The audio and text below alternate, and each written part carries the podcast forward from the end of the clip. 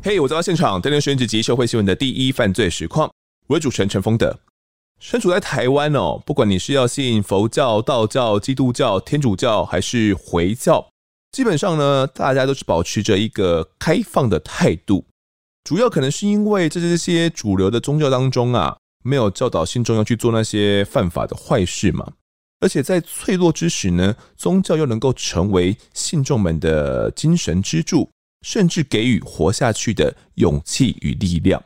所以呢，绝大多数的台湾人都会给予对方极大的信仰尊重。不过，在进到这个民间信仰之后啊，我觉得就没有那么简单喽。台湾随处可见的神坛啊、道观，并不是每一个都这么样的单纯。这一集就要来跟大家聊聊。先介绍本集的来宾是云林县警局虎尾分局的副分局长李志文，志文哥你好。好的，哥大哥，呃，各位观众大家午安，大家好，我是在我们云林县警察局哦，那个九十四年从呃台北县调回来服务之后，啊，历经所长、组长以及侦查队长之后，才升任本分局的副分局长。志文哥，你身旁有没有过一些什么过度迷信的一些亲友啊？你身旁有过这样的一些朋友吗？因为本身家庭的宗教信仰是以道教跟佛教，因为工作的因素跟求学，所以对宗教会信，但是不会说沉迷。但是在我们案件的侦办过程中，或许会有遇到一些比较离奇的案件，甚至于有些重大的刑案会牵涉一下宗教的一些案案件。嗯，是还是会牵扯到，但是好像说迷信和身旁也没有真的有到。这么迷的哦，不过这个案件哦，其实就真的是跟宗教有点关系了。其实关于这个迷信的案件呢，我们过往在第一季 EP 时呢，有跟大家谈过这个辅大女大生被瓦斯灌口鼻惨死的命案。如果大家忘记的话，可以去温习一下。而这一次呢，我们将带来更难以想象的案件。准备好的话，就跟着我跟志文哥的声音进到案发现场吧。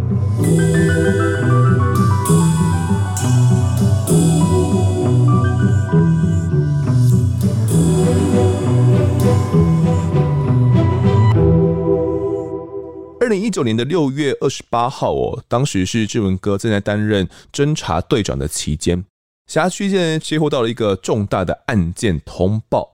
当天是怎么回事嘞？志文哥，当天是在六月二十八的下午，大概四点多的时候，那有民众打电话跟那个我们虎尾分局的大屯派出所报案，称说在防汛道路那边有一具白骨。报案的是一个拾荒的一个民众。他捡拾一些罐头啊，然后可以变卖的。他跟我们警方表达说，他当初到一个礼拜前他就已经有发现，但是他以为是一个塑胶的那种 model，所以他也不以为意。今天他正确在看的时候，发现不对，因为有蚊虫、苍蝇，警觉说这个应该是人的骨头，所以就立即打电话向我们警方报案。了解，其实这个地点呢是在虎尾镇，还有。二仑乡交界的深坑桥下了。那正确的地点呢，是在南侧的堤防边发现的这一具白骨，它已经变成白骨了。所以你们当时获报之后，你也赶到了现场吗？这是应该是会是一起重大的刑案哦。到场之后看到这具白骨有什么特别的吗？当时派出所通报我们这样对采证的时候，我就带了监视同仁到了现场，先拉起封锁线，由外往内开始在检视的时候。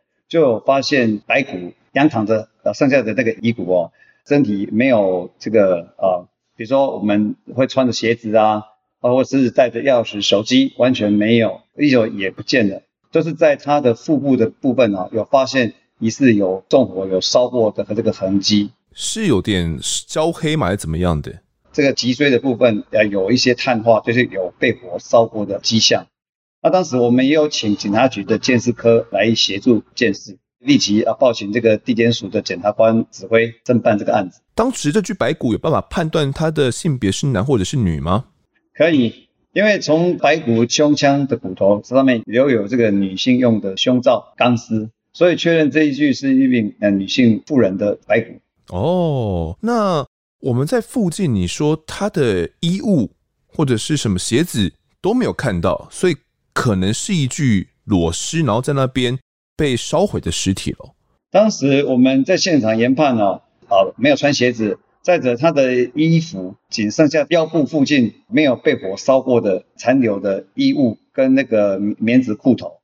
这样的话，有没有可能是自焚呢？因为像这样，如果要轻生自焚的案件，好像也蛮多的哦，在社会新闻上也看得到。但是如果今天是自焚，他势必要有交通工具从住家骑摩托车到这个命案现场，所以我们研判这不是第一个犯罪现场。哦，反而是第二现场就对了，可能是人死后拿来这边再进行焚毁尸体的就对了。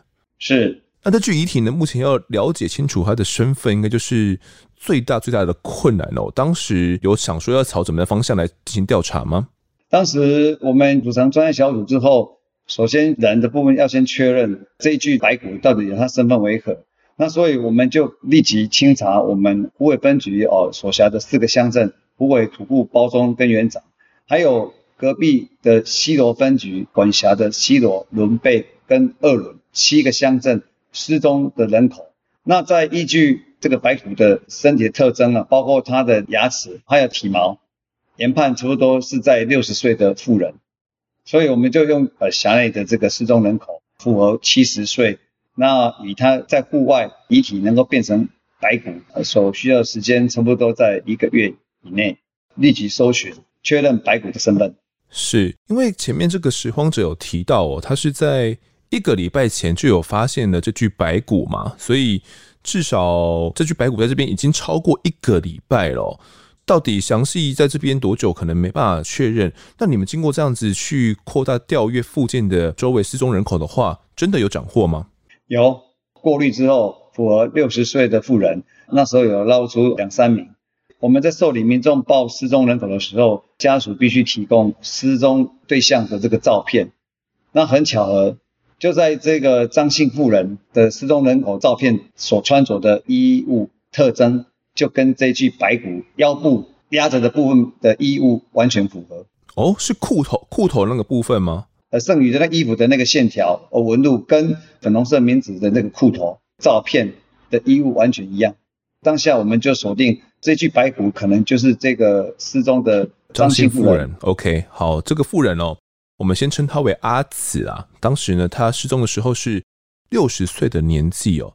那我们进行进一步的比对吗？应该是要先进一步的查访，因为他家人报失踪是在六月十八，他妈妈当天晚上吃饱饭之后抓宝可梦走出家门，当天晚上就没回来，所以他们女儿跟儿子才会在隔天来我们这个包中分驻所报案。所以距离你们发现遗体是在六月二十八，是已经相隔了十天了。十天了。嗯，是。那有这样的报案资讯之后，你们也有去联系了他们的家属吗？有，我们有去他家里查访，去了解他妈妈报失踪的原因。那因为当下阿慈他的长女小萱跟他的儿子小佳，从他们子女的表情眼神看不出有任何的哀伤。那所以我们就大概了解一下他妈妈当天玩宝可梦之后离家，查证说有没有带钥匙啊，或者穿什么样的鞋子啊？那手机一定有带嘛，因为他说是玩宝可梦，所以当下就在他们家附近调一些住家监视器来佐证，是不是真的如同他们所说的。他妈妈玩宝可梦走出家门之后就没有再回来，是不是有可能遇到车祸而被人家抬去郊外弃尸？哦，有可能是抓宝可梦，然后遇到车祸了，那撞死人，人家不知道怎么处理，然后抬到郊外弃尸了。你当时有一个这样的猜测就是了。是，嗯，了解。那你们当时也有初步了解了一下阿慈他们的家庭状况嘛？你刚刚有提到哦。阿慈有一个女儿叫做小萱，呃，儿子呢叫做小佳哦，那分别是三十四岁大女儿哦，以及二十四岁的小儿子小佳。那你们初步了解他们的家庭状况是怎么样的呢？这个阿慈他是单亲，他自己带着一对子女，原先是在我们虎尾这边租屋，那后来是因为阿慈他的身体健康不佳，他的女儿小萱婚姻失败，那自己带三个小孩，幼稚园的小孩抚养。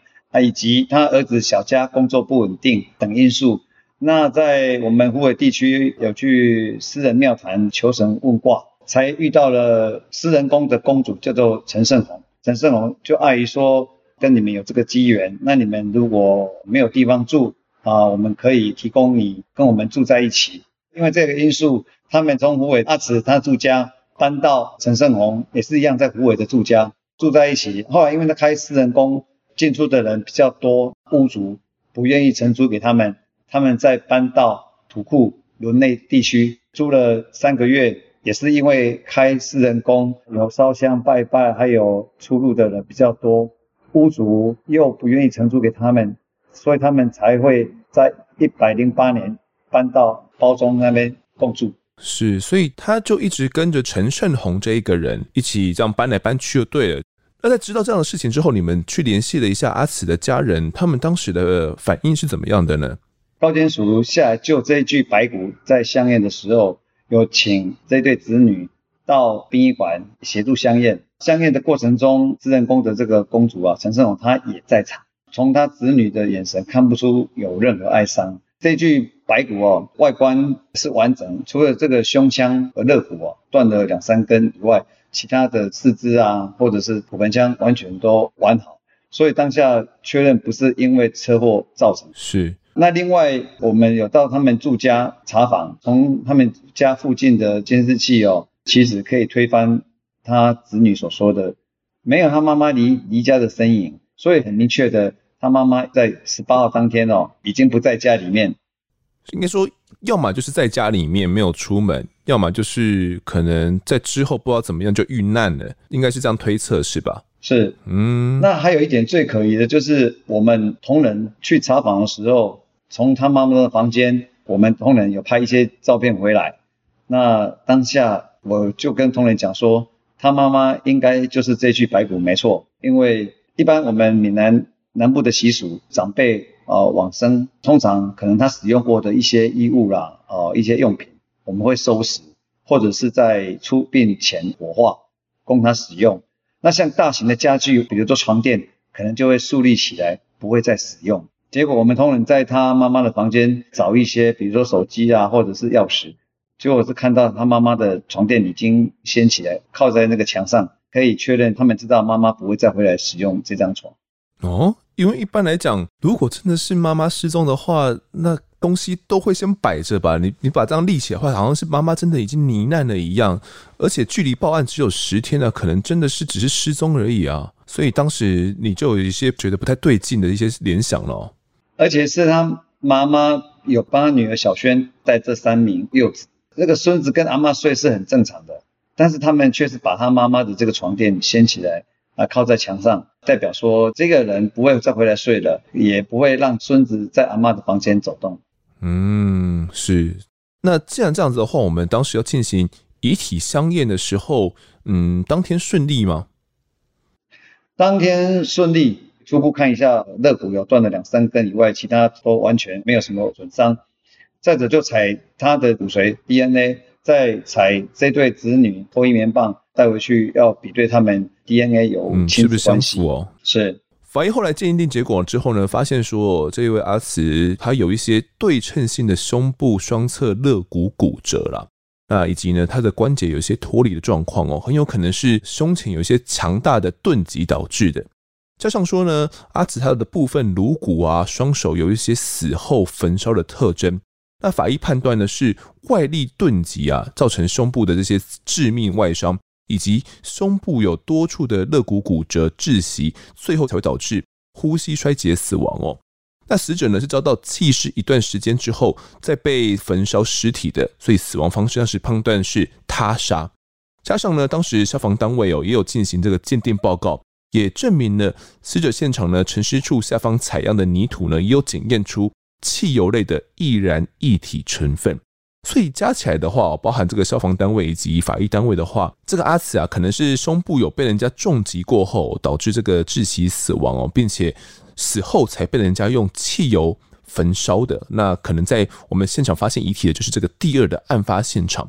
至于这个第一现场哦，到底是怎么样造成这个死亡的，目前还不得而知。听案件呢，让你感觉心跳加速、精神紧绷吗？你可能不知道，我起司片是疗愈的美味食物。越是呢案情紧张，就更要用美味来舒缓情绪。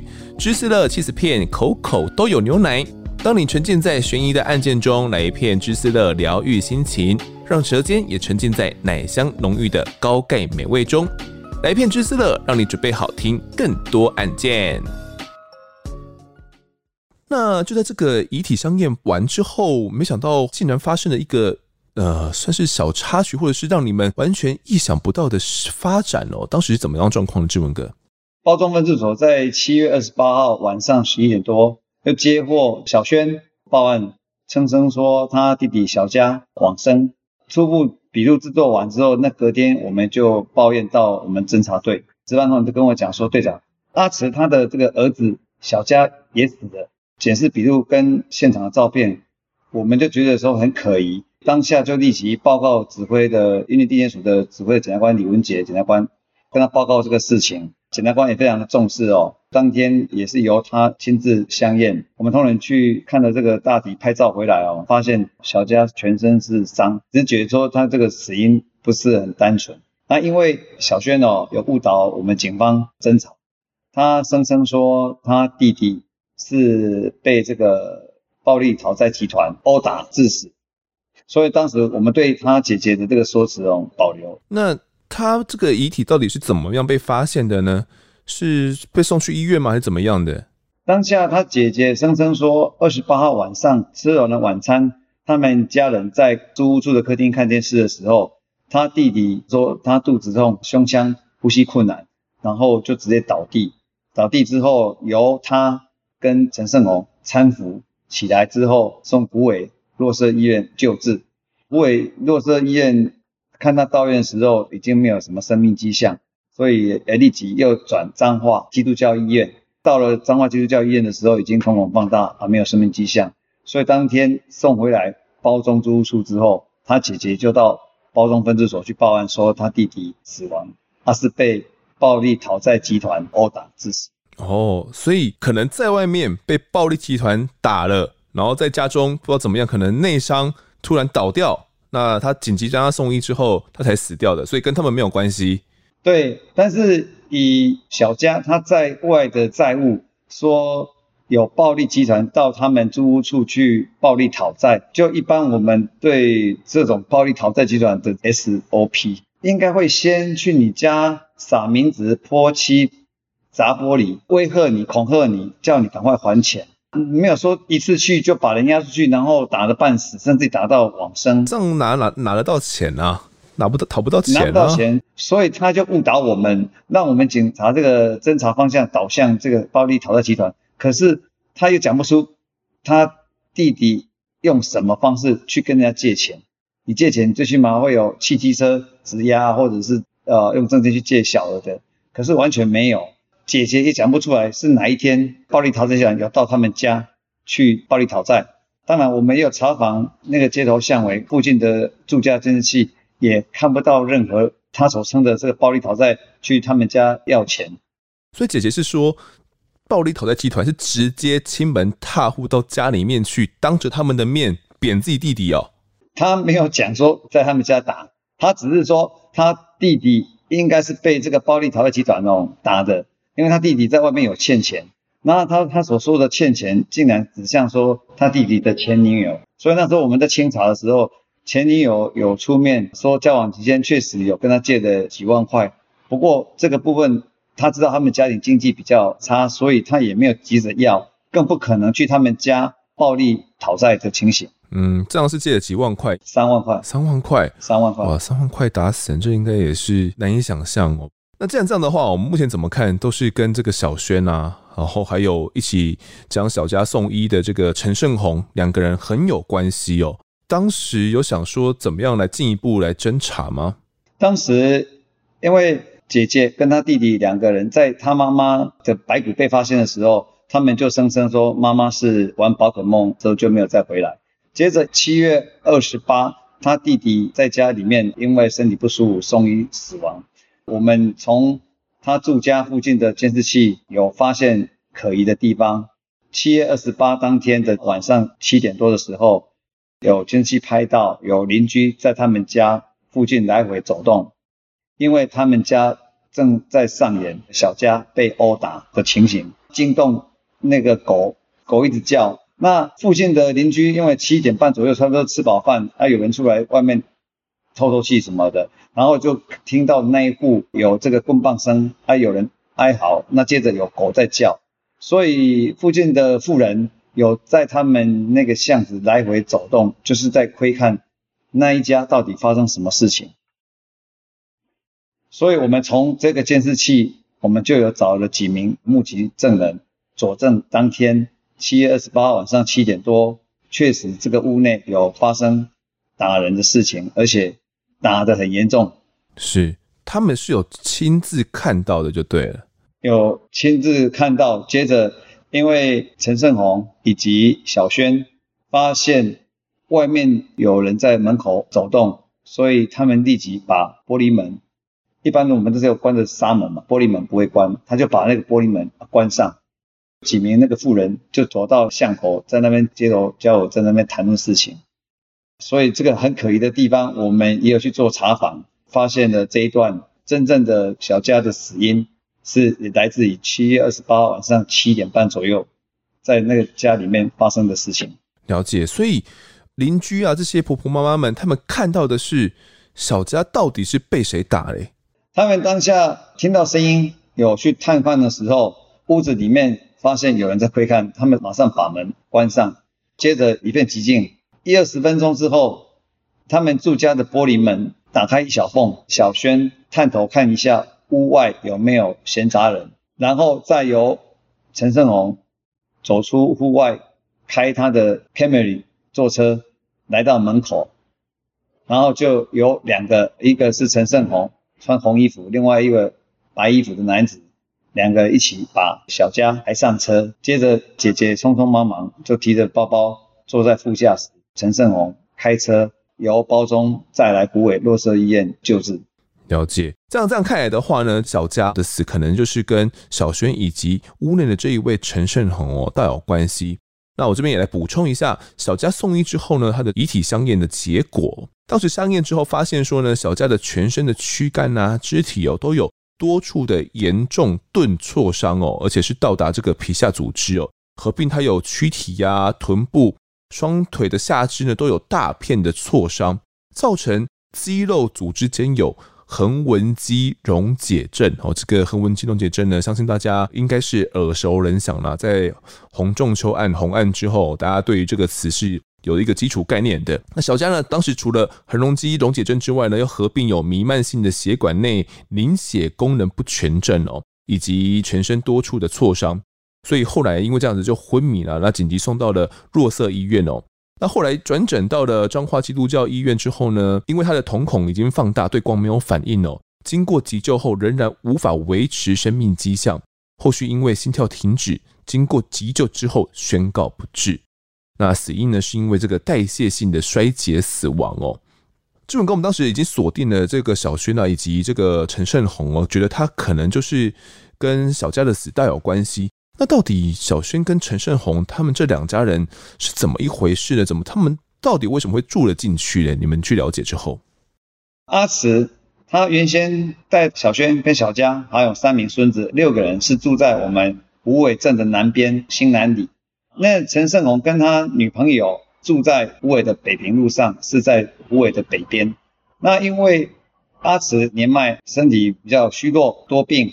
女儿婚姻失败，然后又带三个小孩，儿子工作不稳定，所以家庭经济缺乏，所以才会求神问卜，去问这个一般人讲的属灵教嘛，跟问这个陈胜鸿。那陈胜鸿本身是做夜市的摆摊卤味，那白天也是开属灵教，阿里帮人冷书这属位，理论上两个人是过得去。但是陈胜鸿想说，那既然有缘，我阮有租厝很好大，阿伯恁搬来跟阮这位大。啊，所以阿慈就把新南那边的房子退掉之后，搬过来跟他们一起同住。晚上，他们三个大人就协助陈胜宏他们一起摆摊做夜市啊，卖卤味。嗯，是，等于是他们也从陈胜宏这边获得一份算是打工的收入就对了。对啊，也有地方可以住，不用付房租。这样听起来，陈胜宏好像真的是个好人呢，帮助他们一家人可以这样子度了过去。可是。目前我们这样看起来，又觉得这陈胜鸿跟姐姐都不太妙哦，感觉他们跟小佳的命案是有关系的。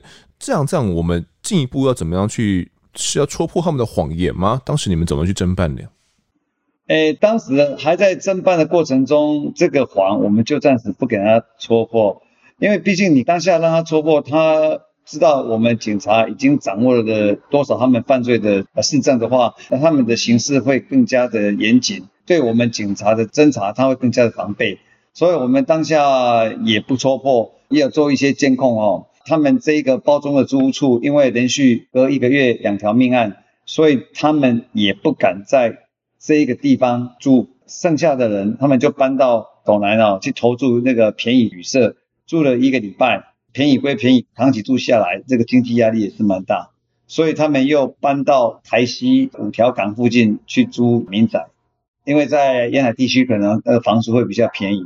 哦，这样这样的话，你们是持续的锁定他们嘛？同时，你们可能也在调集一些相关的证据。那当时专案小组应该也都已经成立了。那在会议当中，你们是有怎么样讨论说这个案子觉得是怎么样的可能？当时因为小佳的相验的结果哦，确定他是被打死的，但是因为他姐姐误导，那我们也知道绝对不可能是暴力集团，所以呢，从案发当天七月二十八晚上七点半。姐姐探头看，接着陈胜鸿跟另外一个穿白衣服，当时我们要确认帮忙抬运小佳出来的这个男子是谁，所以当下我们也有做一些科技的犯罪侦查，他又锁定陈胜鸿的弟弟陈伯安设有重嫌，而且他自己本身又是强盗通缉在案，所以我们在侦查的时候发现他们包中的这个租屋处不敢居住，搬到斗南，再搬到台西的时候。确认这名白衣男子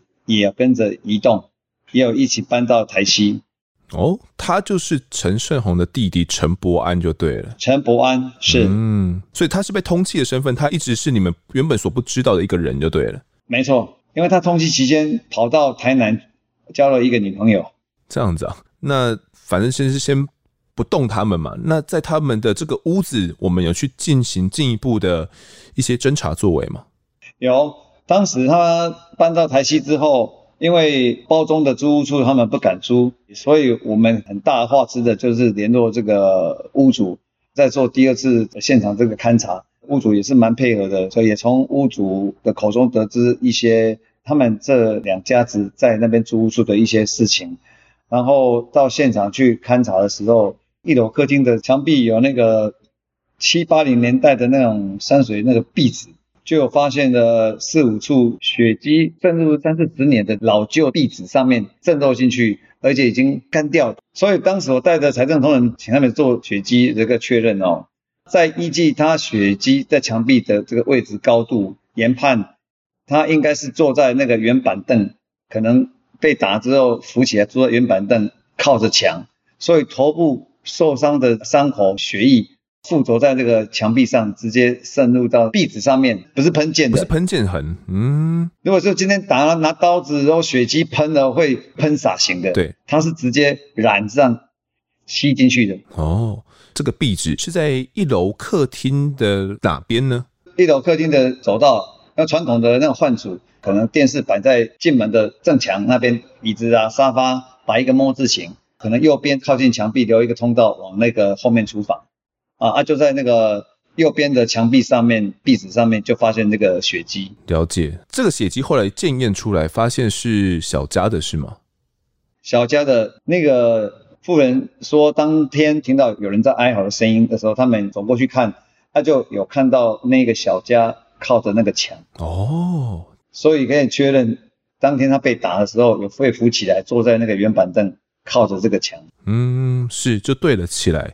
既然这样看的话，很有可能就是这个陈氏的兄弟党哦，他们所打的，因为包含到陈胜鸿啊跟陈伯安，当时都在这个屋子里面嘛。那陈伯安是后来帮忙把他给抬出来的，尽管他是弟弟，然后是这个通气的身份，不过他也是有帮忙抬，很有可能他也是有动手。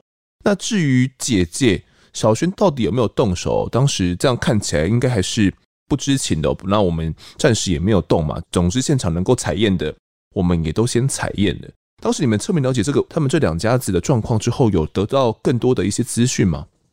呃，有屋主也有表示说，因为你每天或是隔天会有倒垃圾嘛，我们出来的时候，隔壁邻居有时候会打招呼或寒暄。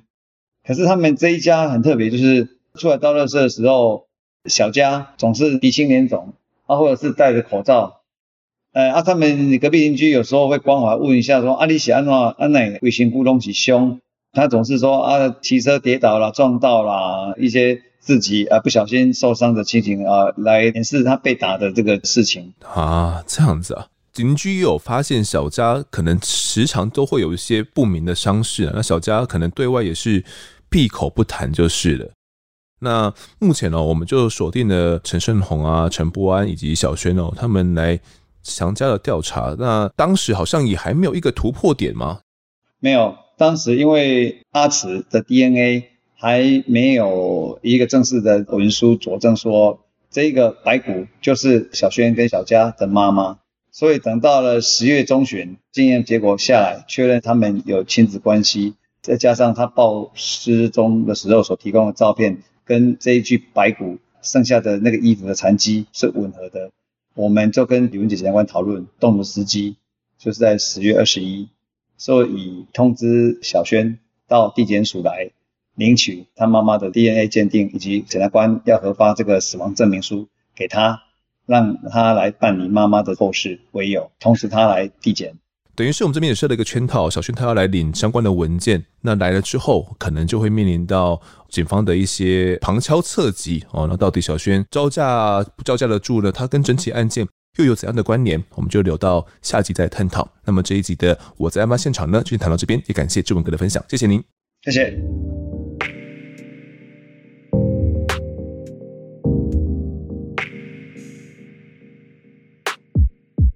接下来是听众时间，来读一下案发故事投稿。那这一集投稿的呢是白大叔，大叔说呢。嗨，丰德你好！最近听完 EP 一零五，哦突然回想起五年前，我差点就变成了廖燕婷（括号不是当牛郎哦）。那一想到呢，就恐慌症发作。五年前呢，我差点就要杀死当时的女友了。当时交往的女友呢，在交往期间被我发现屡次出轨，我都选择原谅，而他也说非常讨厌这样的自己。我也希望能够把他拉回正轨，直到要提亲那个月的某个早上。我又发现他不太对劲，于是我偷看了他的手机，发现又再一次出轨了。在争吵的过程中，我忍受几个月的怒气在那一刻爆发了。在扇了他一巴掌后，就拿了热水壶要往他的头上来砸。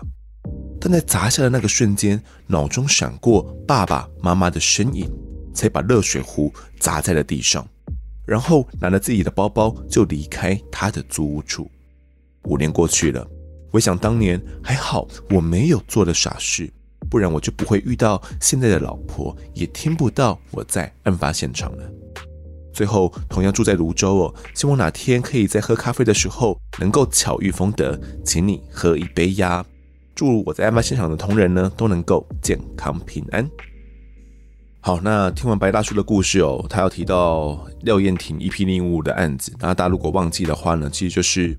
去杀害一期直播主乔妹的那个案子，那听完那一集之后，他也回想起五年前自己的故事了。嗯，我觉得大叔呢，主要强调的哦，不是说他自己曾经有对女朋友施以暴力，因为女朋友屡次出轨，而且最后被他发现那一次是他要在提亲的那一个月哦，而是呢，他想要传达，可能一念之差呢，就是会影响自己的一辈子哦，可能就走错了路。那当然，去打自己女朋友是不对的。不过，我想这不是大叔呢的故事重点。其实我一直相信呢，每个人的容忍啊、退让是有极限的，就是你不能把一个人逼到绝境。就是我觉得每个人的压力都是有一个计量表的，每个人的怒气也都是有计量表的。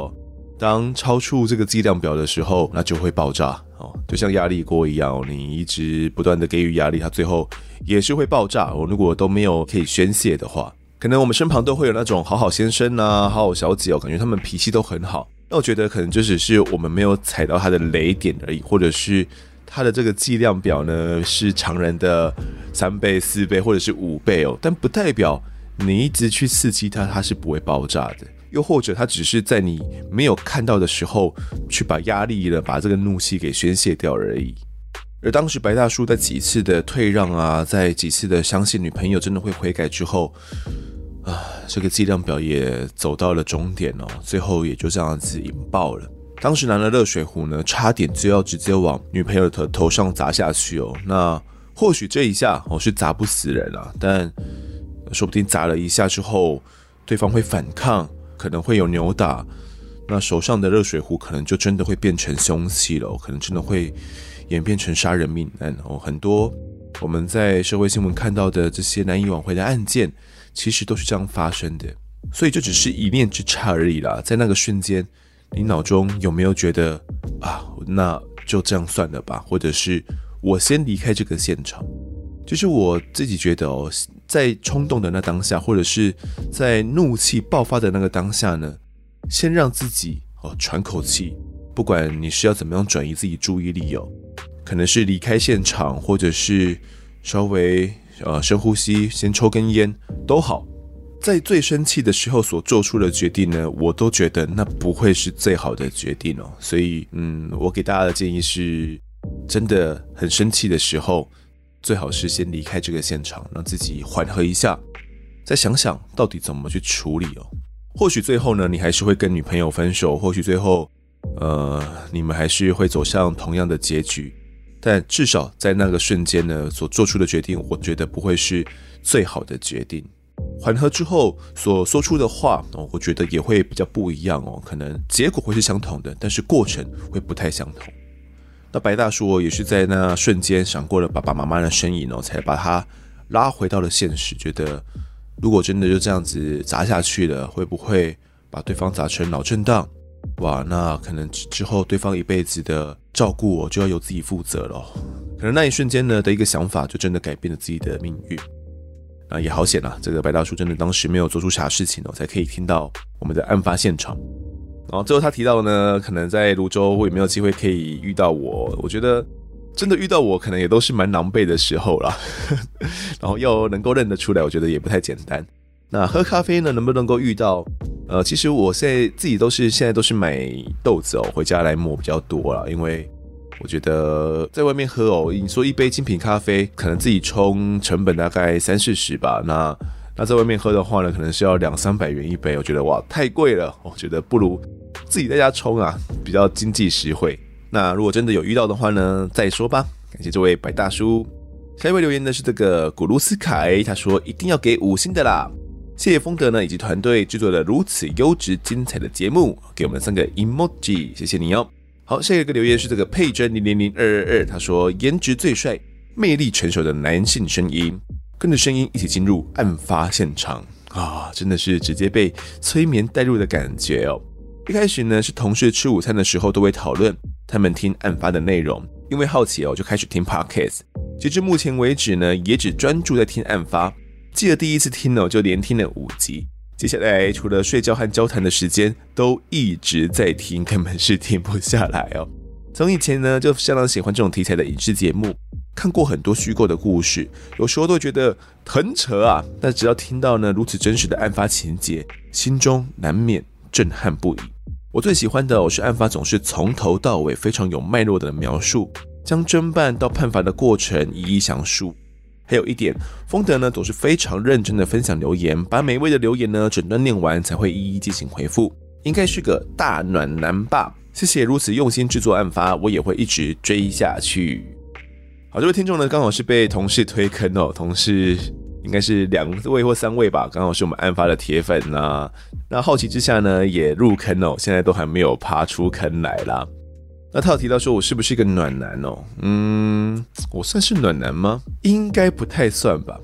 其实哦，我对于一些陌生人，或者是对于一些不太熟的人，我是表现的比较，嗯，会有点距离的哦。因为我我觉得是个性的关系啊。